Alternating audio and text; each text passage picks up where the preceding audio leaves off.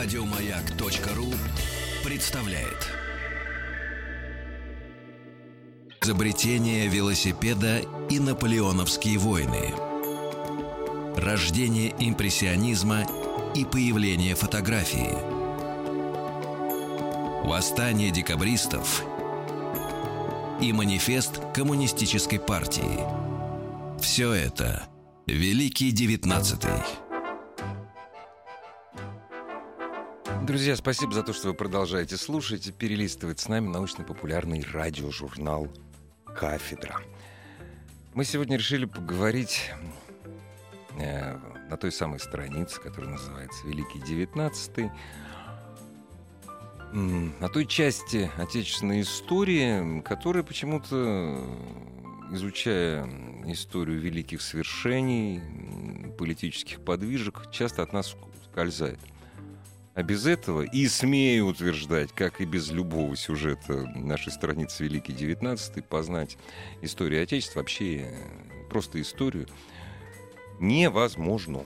У нас сегодня в гостях доктор медицинских наук, доктор исторических наук, заведующий кафедрой истории медицины, истории Отечества и культурологии Первого Московского государственного медицинского университета имени Сеченова, главный редактор журнала «История медицины» Дмитрий Алексеевич Балалыкин. Дмитрий Алексеевич, здравствуйте. Здравствуйте, спасибо, что пригласили. Спасибо за то, что вы субботний день, часть его такую серьезную, которая бьет утро и вечер практически, отдали радиослушателям радиостанции «Маяк». У нас по традиции в Великом XIX вопрос такой. А для вас Великий XIX, начался он для всех одинаково. То есть это понятное дело, воцарение Александра Первого и все, что с ним связано. Давай кашлять, не стесняйся. Это же не телевидение, это радио. Здесь все по-домашнему. Я тоже тут закашлялся сегодня.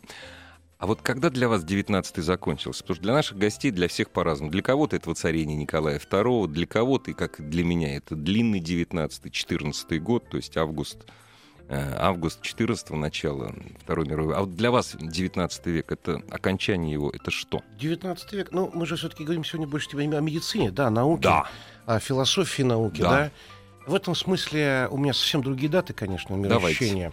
Для начала XIX века это интервал 1815-1821 года, а окончание его, это начало XX века, могу с годом ошибиться, это Нобелевская премия Алексиса Кареля и Кохера, двух крупных, великих, чтобы сказать, хирургов. Значит, почему-то 15-21. Дело в том, что в этот промежуток времени выходят томами, это не в один день, это эпохальное событие, выходит такое, как кодифицированное, в таком виде, в едином таком собрании сочинений, известные все и критически обработанные труды Галена. Они выходят на двух языках, латынь и древнегреческий. Древнегреческий протограф, справочник латынь как рабочий язык, врачи того времени знали хорошо латынь. Издается он под руководством Карла Готлеба Кюна. Это очень известный терапевт немецкий. Тогда это называлось очень модно школа эклектиков.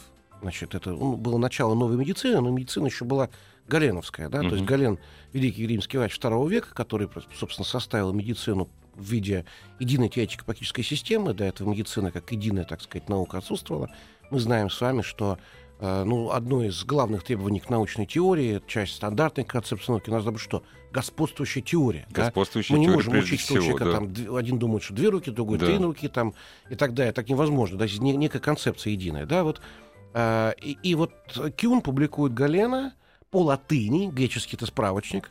Другое дело, для нас это очень полезно, потому что мы сейчас этим греческим кюновским изданием хорошо пользуемся, потому что его консультировали хорошие филологи того времени. Это латиноязычный врачебный справочник. То есть начало XIX века в этом смысле, то есть эти 10-е годы, до начала 20-х, подчеркивают этот факт очень четко, что медицина XIX века начала, это ничего общего с современной научной медициной не имеет. Это еще галеновская медицина. Я очень высоко ценю Галена, будучи его, и переводчиком на русский и так далее. Но это, конечно же, не то, что имеет отношение к тому, что чем мы занимаемся сегодня. Один момент. А Нобелевская премия хирургам, Карелю и Кохеру, это говорит о том, что хирургия стала медициной. Немножко провокация, но она фактически ведь имела очень мало значения. Потому что до изобретения, несколько изобретений эпохальных, это, прежде всего, Пирогов, топографическая анатомия, оперативная хирургия, Это Листер, значит, асептика-антисептика, и это наркоз, вот эти три кита. Хирургия имеет мало практического смысла. То есть хирургический стационар первой половины XIX века — это дико воняющая, значит, череда комнат, палат, да, где, значит, это, потому что любое вмешательство, да, оно оснащается там в 90 случаях инфекций, да, естественно. Да. Значит, когда в операционной пробуют, так сказать, на зуб прочность нити, да, и так далее, и так далее, и так далее. Когда мы примем в сюртуках, да, еще помните этот фильм «Пирогов», черно-белый, там, да, и так далее. Колоссальный, так сказать, объем осложнений. И, в общем, в значительности плановой хирургии имеет мало смысла. И когда Пирогов тот же самый приезжает, скажем, в то же самое Шарите, где работал только что Кюн, тот самый Кюн, терапевтической клиники, он приезжает к знаменитому Диффенбаху, такому же, как Кюн, только хирургу, да, знаменитому там и так далее. И он потрясен совершенно тем, что большинство немецких хирургов не знают анатомию и не считают нужным ее учить. А почему? Потому что бессмысленно. Потому что большая часть операций невозможна, потому что происходит операция даже пари на скорость. Там как раз вот Пирогов описывает в своих воспоминаниях, как Диффенбах спорил с одним из своих коллег, я запомнил его фамилию, и пациент был с инфекционным поражением, с остеомиелитом лучевой кости. Надо было, речь шла о том, чтобы ампутировать руку путем вылущивания плечевого сустава. Там буквально несколько связочек, там очень элегантная анатомическая операция идет. И как раз они поспорили, кто быстрее. И поспорили, так сказать, вплоть до каких-то нецензурных выражений. Момент, когда коллега Диффенбаха под процесс надевания пенсне уже Диффенбах ампутировал руку и кидает эту руку, значит, в голову этому коллеге. Вот, и она просвистела, значит, мимо, задев это пенсне. Это вот впечатление Пирогова, да? То есть это надо делать очень быстро. Это же как исторический анекдот, но в хорошем смысле. То есть реальная история, анекдот, да, реальная история, которая, может быть, немножко комична, но это значит, надо делать быстро, что пациент умрет от болевого шока. Мы сами люди избалованные анестезиологией, так сказать, анестетиками, анальгином. Слушайте, мы можем от неудачно сделанной венной инъекции потерять сознание от боли. Запросто. А здесь мы говорим о реально, так сказать, серьезном очень вмешательстве, значит, удалении конечностей. Это надо делать быстро, чтобы пациент не помер от шока болевого. Соответственно, там морфин, алкоголь, что получается, чтобы вывести из этого шока.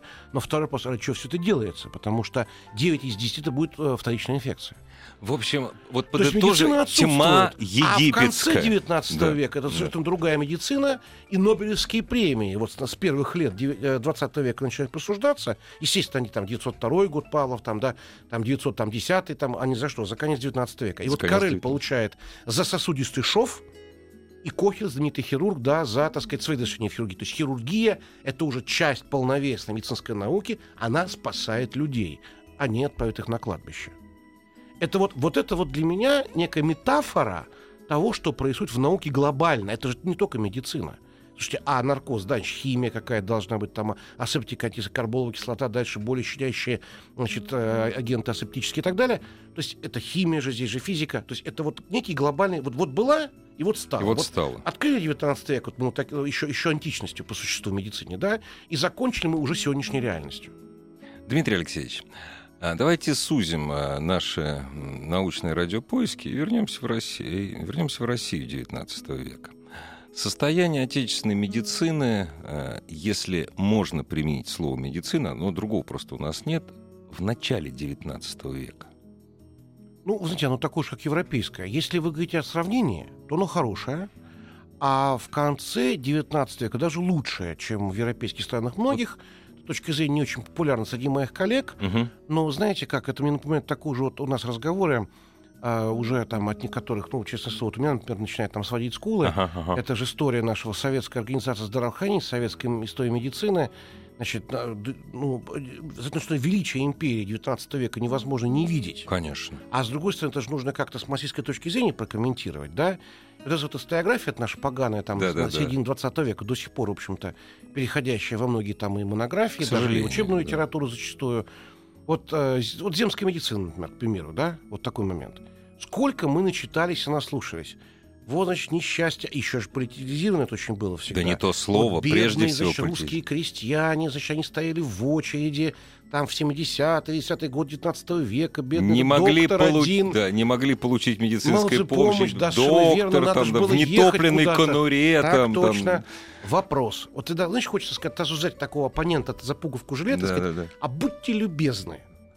Вот там один на столько-то терапевтов, а уж женских врачей, боже мой, один на 20 тысяч бедных крестьянок. Хочешь так сказать за пуговку жилета? Угу. Оппоненту сказать: голубчик, а сколько же было доступно немецким крестьянам, британским низшим, так сказать, классам, вот социально необеспеченным, французским и так далее? Знаете, была одна из самых, в конце 19 века, одна из самых отсталых стран Европы, причем отсталых настолько, что народ оттуда бежал. И в России можно в конце 19 века было стать гражданином этой страны, написав заявление в полицейском управлении Швейцарии.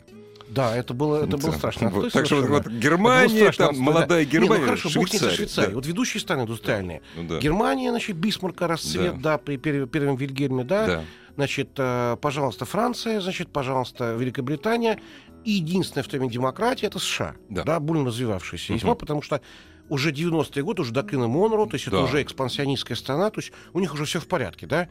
Что там было для вот бедных слоев? Ничего. Ничего не было. Просто ничего. То есть, естественно, были католические или каких-то иных конфессий, религиозные больницы благотворительного характера. Это было. Но система государственного не было вообще. Да? Мер каких бы то ни было. Никогда не было. И нам говорят: вы знаете, отсталая страна, российский пример. Ну, это смешно. В этом смысле, конечно, в XIX веке все у нас было в порядке и с наукой, и с образованием, и с, так сказать, и в целом, и со здравоохранением, я скажу.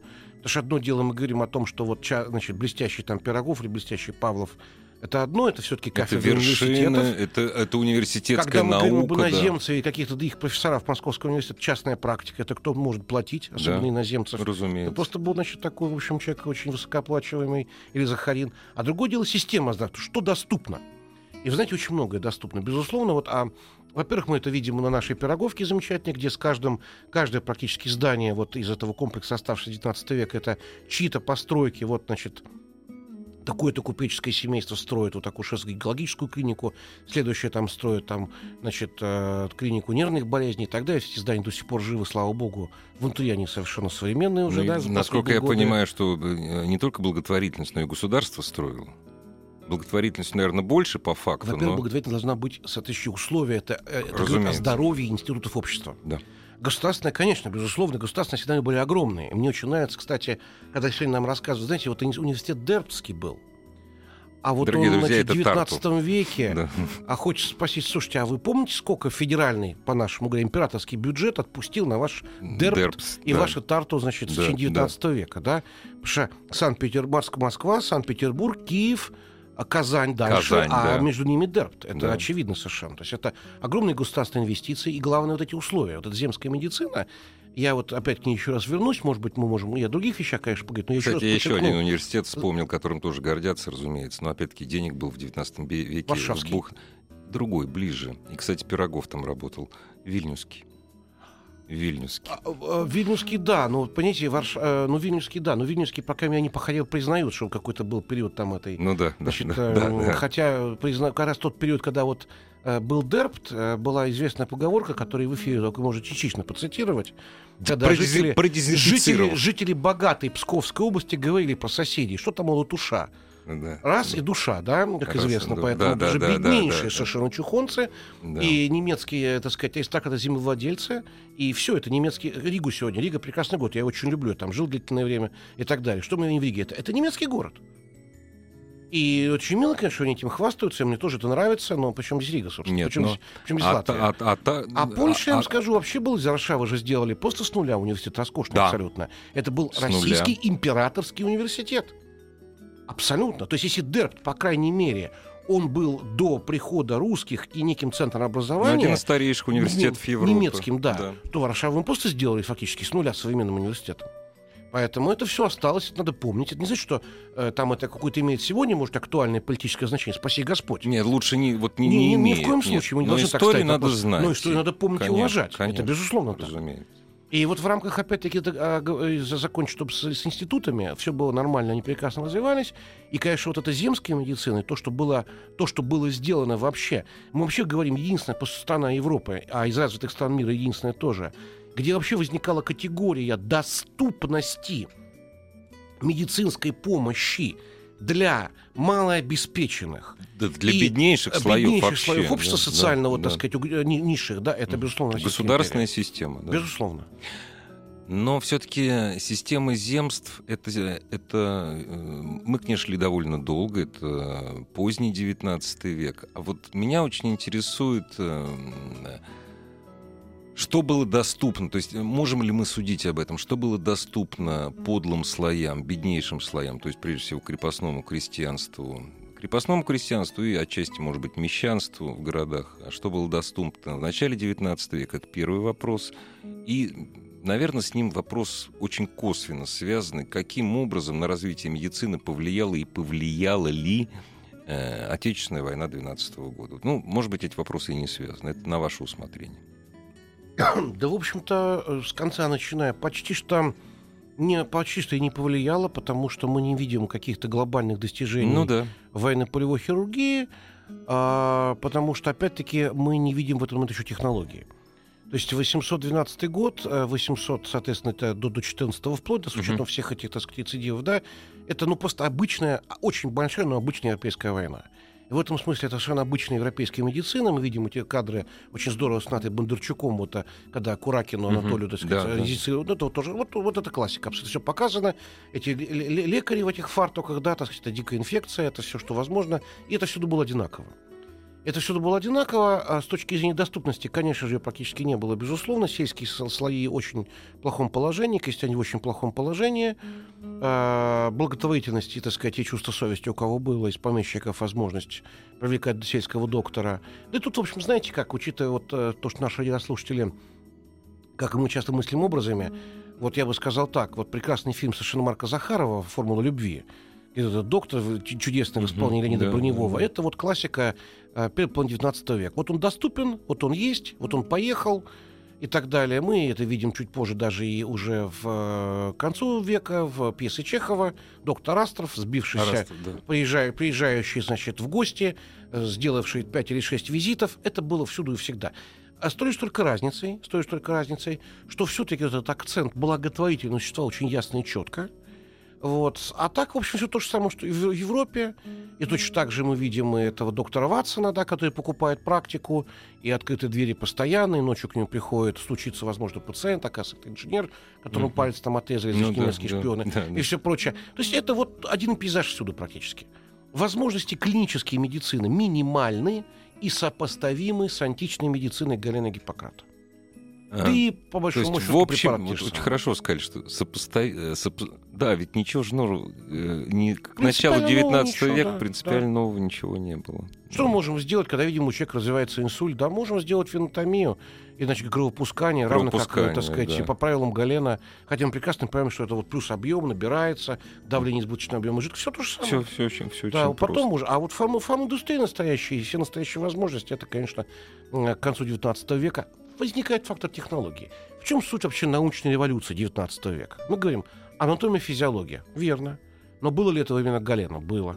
Мы говорим, технические возможности. Понятно. В конечном счете технология.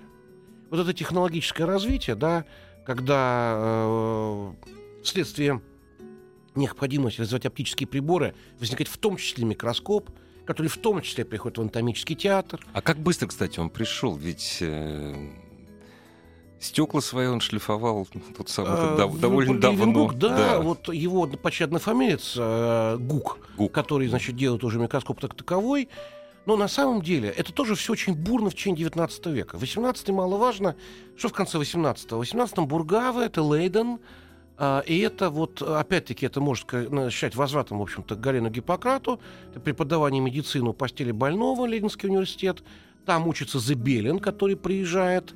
Но это, как бы сказать, сейчас бы их назвали естествоиспытатели, да? Или это все-таки медики? Нет, конечно, медики. Это медики. Нет, не Левенгук, не Гук, а вот и профессора медицинского университета. Эти-то точно, конечно, не медики. Да, нет, безусловно. Но надо понять такое еще. Вот Биша, например, да, Биша это... Вот с Биша начинается крупнейший французский патолог, Франсуа Ксавьер Биша. Это был такой молодым парнем, умер, он был 35 что лет ему было, в 802 году он умирает, 70-го года рождения, конец 17 века. Это вот это начало вот тех событий в общей патологии, которые потом приводят, грубо говоря, вот от Биша до Павлова, вот так скажем, от Биша до Павлова. Биша патолог, он почти не пользуется микроскопом. То есть ему это маловажно по ряду причин. уже через 40-50 лет Вирхов, клеточная теория, без микроскопа нет вообще никакого клинического исследования. Да. То есть немыслимо. Вот эти 40 лет от Биша до Вирхова, это вот этот период глобальный происходит. Вот в эти 40 лет можно все уложить практически. А как быстро русские врачи, русские ученые брали на вооружение то, что появилось во Франции сразу? Да? Зибилин учится в Лейдене.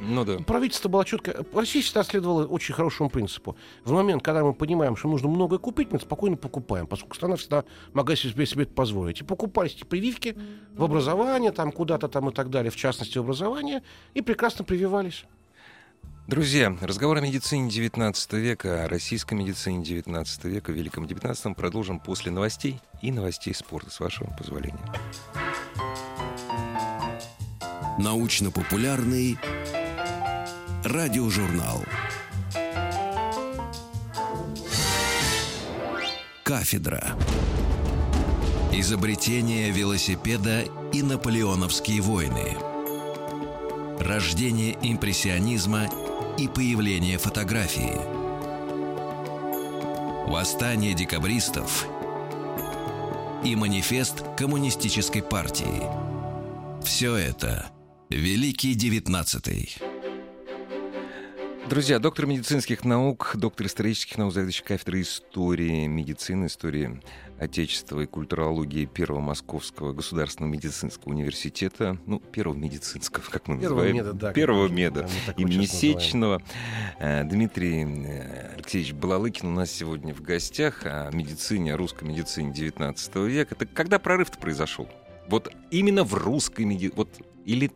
Все-таки это настолько это растянуто по времени. Параллель с европейской. Во-первых, здесь нет границы. Тут два тезиса. Первая граница, что русская отдельная, это тоже...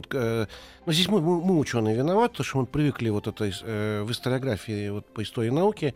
Вот у нас есть мировая история науки, есть отечественная. Но это смешно, в общем. Зачастую довольно глупо. В этом смысле 19 век все абсолютно идет рука об руку. И точно так же, как Зибилин учился у того же Бургава в Лейдене, точно так же из Англии туда приезжали учиться.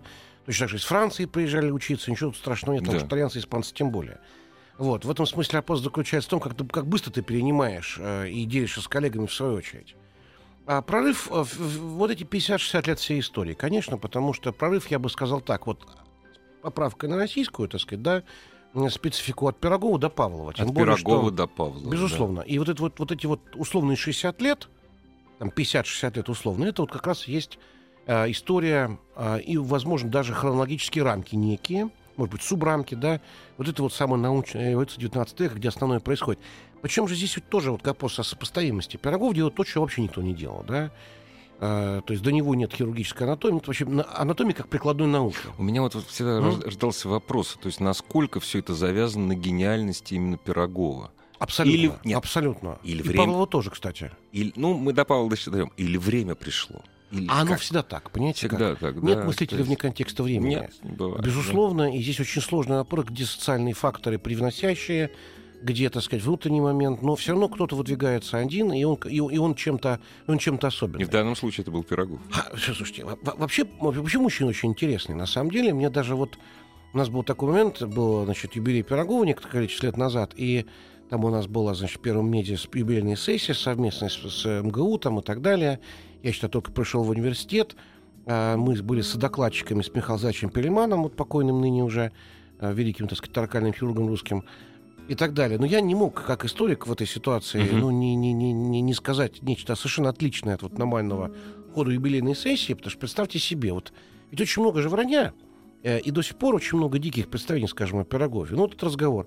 Опала, скажем Пирогова. Так, парадного вранья такого. Это все от Советского Союза проистекает, потому что нужно было Великий XIX, прекрасно название вашего шоу, втиснуть в рамки этого классового, этого убогого, дикого формационного подхода.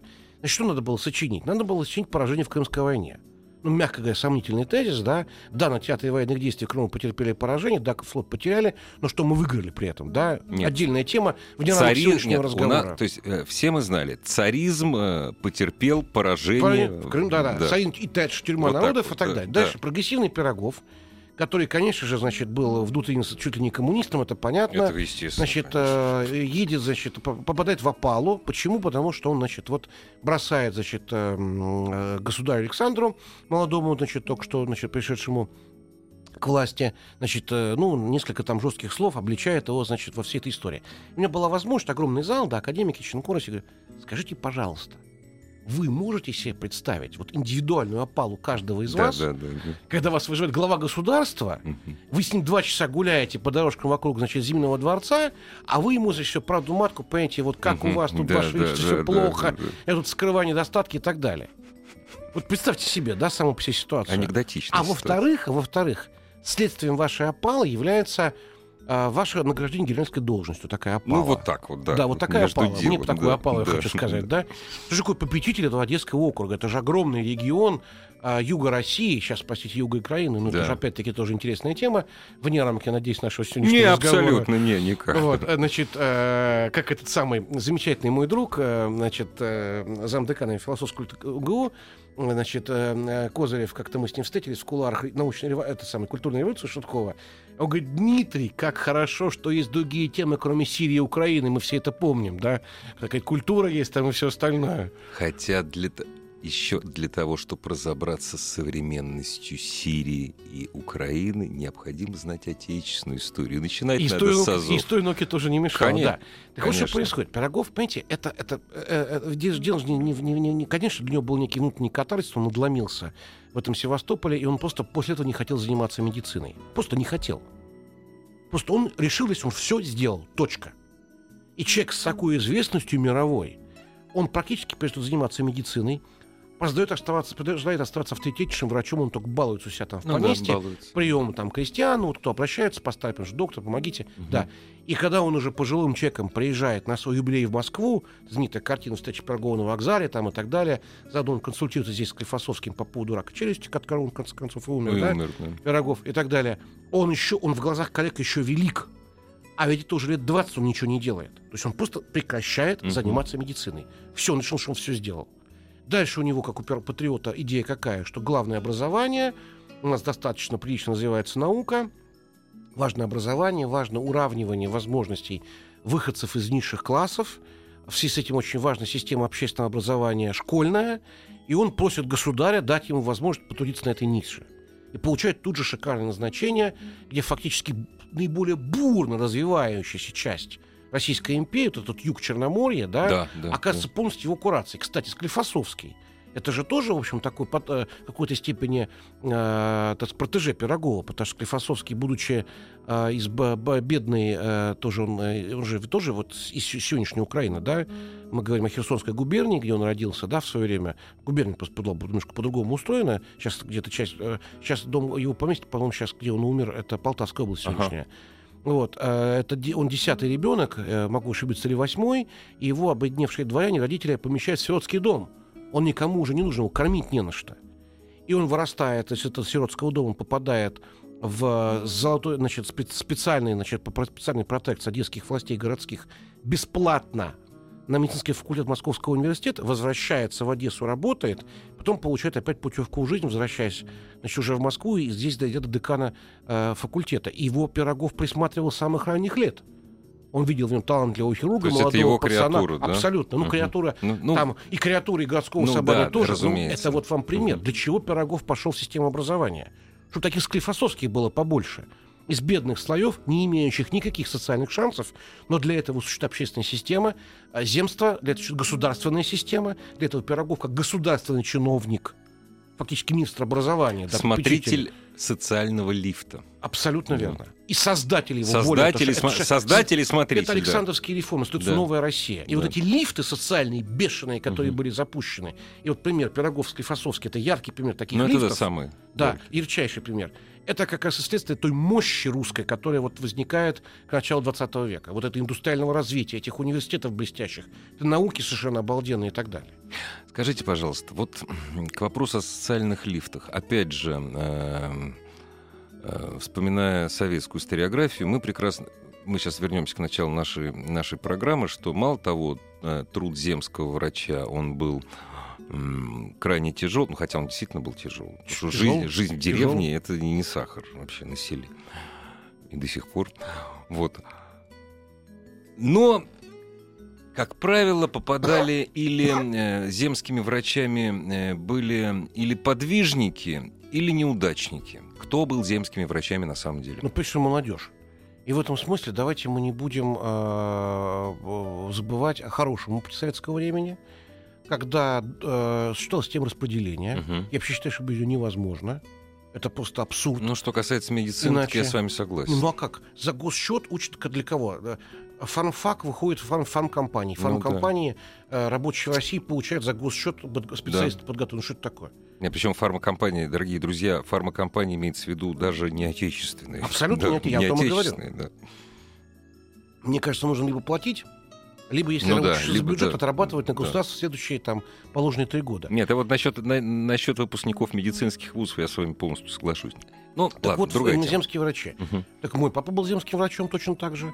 Закончив Одесский мединститут, он получает, значит, на 3 года положенные, значит, отработать в районе, и работает в районе, значит, хирургом, как положено, и вот точно так же поднимает по ночам, он также, вспоминаем, до сих пор оперируя, в нетрезвом состоянии, потому что 2 врача работают, другой ушел в запой, сегодня не его дежурство, а тяжелые пациенты прибыли, его поднимают, расталкивают, доктор, давай, и такие даже казусы бывали, конечно, это не широко явление. Мой брат двоюродный, такой же точно земский врач в республике Таджикистан, закончив Ростовский мединститут, он едет на 3 года работать в район, как положено.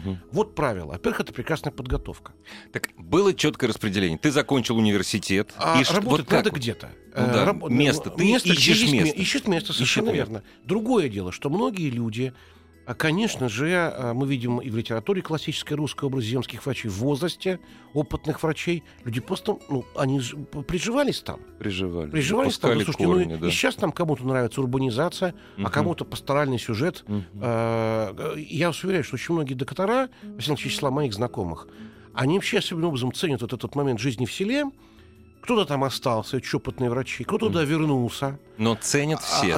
Они помнят этот момент там, признания. Признание, это колоссальное признание. Вот идет доктор по станице, мои друзья в Краснодарском крае и так далее. Вот. Многие говорят, сегодня же профессора, заведующие кафедрами. Это самые счастливые годы. 3 года работы в станице по распределению. Меня целуют во все места, на каждом углу. Да. Меня реально уважают. Меня все знают. Ты совсем молодой человек, тебе оказывают уважение, которое оказывают местным патриархам. И ты получаешь совершенно колоссальный социальный стимул. Да. Ты можешь, ты состоялся. Угу. И многие очень оценивают, когда уже вот этот возврат из района, так сказать, земли, что называется, в большую клинику, как, в общем-то, не самый приятный новый старт новой жизни. В 19 веке, наверное, было по-другому. Вот, и было такое. Люди приживались. Нормальная вещь. Почему там потом, слушайте, это что же, не надо создать ощущение каторги. Да, есть вот эти булгаковские рассказы там с этими, но ведь они все пополам с наркотиками, давайте не забыть об этом. Нет, почему? Там очень смешная тьма египетская. Но это, опять же, это неприходящее, это и сейчас, это и потом, это все. Знаете, это... Вот, а есть полотенце с петухом, понимаете? Полотенце с петухом, слушайте, и сейчас такое бывает. Ну, что конечно, делаешь? Да, это неистребимо. Конечно. Абсолютно. Поэтому это же тоже... Потом, слушайте, прием 50 человек. Но не забывайте, это амбулаторный прием. Далеко не все их не тяжелые и тяжело больные. Все из них несут приятные предметы обихода. Кто яйца, кто куртан. Было и такое, но тоже кто-то приживался, нравилось жить. Вот тот же самый доктор из «Формулы любви» в исполнении Броневого. Вы его в Петербурге не представите себе. Нет. Прекрасный был в этих помещичьих салонах и так далее. Сельский, вот такой сельский врач. Сельский батюшка. Это уже пейзаж. Потом не забывайте, русская провинция за эти годы сильно богатеет. И сильно меняется инфраструктура. Ведь любой краевед, возьми поволжские города, как меняется Ярославль, Казань, Саратов, скажем, в период 1860-1990 годов. Нет, они становятся городами в европейском понимании слова именно в это время. Совершенно именно в это время. И уже не надо бежать в Москву или в Петербург. Да. Ровно и село. Ближнее село, что проблема там сесть, доехать до этого, так сказать, губернского города, зачастую нет. Поэтому меняется вообще, богатеет страна, богатеет провинция, условия жизни радикально меняются к лучшему, и многие остаются с удовольствием в земской медицине и сельскими врачами. Насколько вопрос, в общем-то, наверное, праздный, но для понимания бытописания того времени, насколько все-таки профессия нельзя сказать средней температуры по больнице, но все-таки насколько профессия врача была востребована и насколько она хорошо компенсировалась, то есть оплачивалась? Это была, то есть, это была элита. Да, да? Безусловно. Во всех отношениях. Значит, причем понятно, что есть беднее, есть богаче. Ну, разумеется. Понятно, значит, но, слушайте, но мог себе позволить Захарин, либо иноземцев на собственные деньги клинику построить. Вот так вот да. даже. Но мы говорим о профессорах Московского университета, да, у которых есть ставка и есть частные консультации. Да. Вот, безусловно. Но в целом это совершенно нормально оплачиваемые люди. Это безусловно, это сливки. Это сливки общества во всех отношениях. Дорогие друзья, мы еще не заканчиваем, но вот такая маленькая пауза. Вообще, медики — это сливки любого общества. Об этом должны забывать не только люди, которые приходят на прием к врачу, но и власть придержащая. Кафедра. Великий XIX.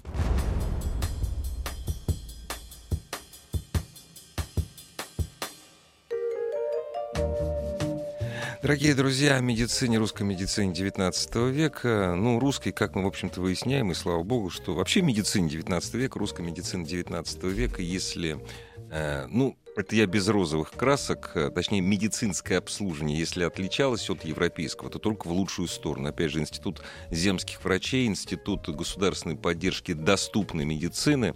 Во второй половине XIX века ни одна страна мира, наверное, ничего подобного не имела. И во многом успехи советской медицины, потому что она стояла на плечах медицины еще той, до 18 года. Вне всякого сомнения, идея Семашко абсолютно гениальная. Сам Семашко отдельная фигура.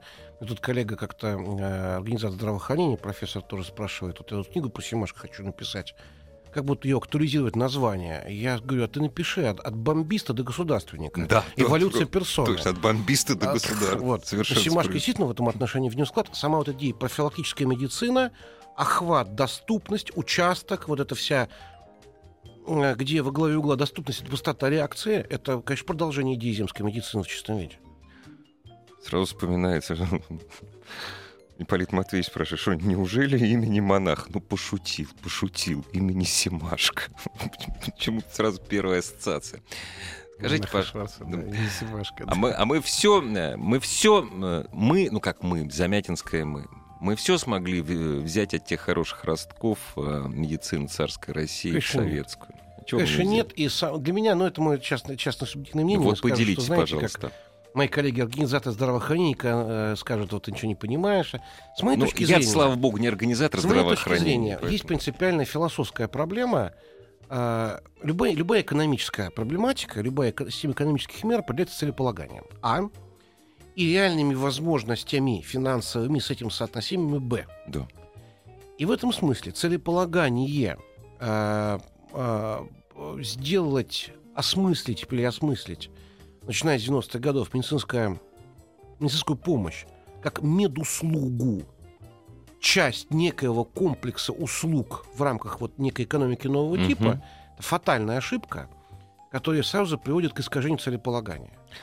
Целеполагание медицинская помощь, ее максимальное качество и максимальная доступность, исходя из честного разговора о реальных финансовых возможностях страны. Упрощая. Медицина не предоставляет услуг.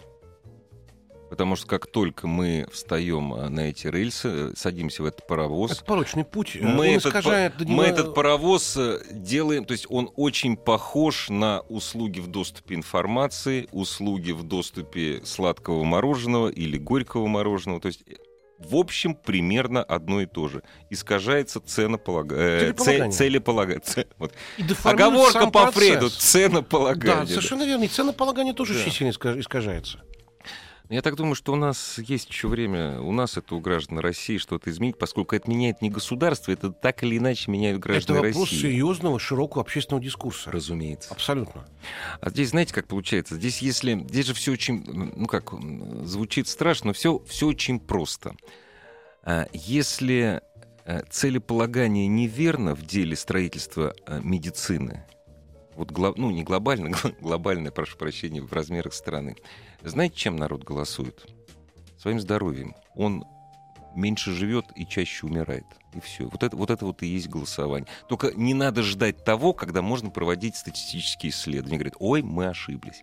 Спасибо вам большое. Спасибо. Изучаем историю для того, чтобы хорошо и интересно жить сегодня и завтра. У нас в гостях был доктор медицинских наук, исторических наук, заведующий кафедрой истории медицины, истории отечества и культуры первого меда имени Сеченова, прославленного нашего заведения, главный редактор журнала «История медицины» Дмитрий Алексеевич Балалыкин. Приходите, еще поговорим. Спасибо, приглашайте. Всего доброго. Еще больше подкастов на радиомаяк.ру.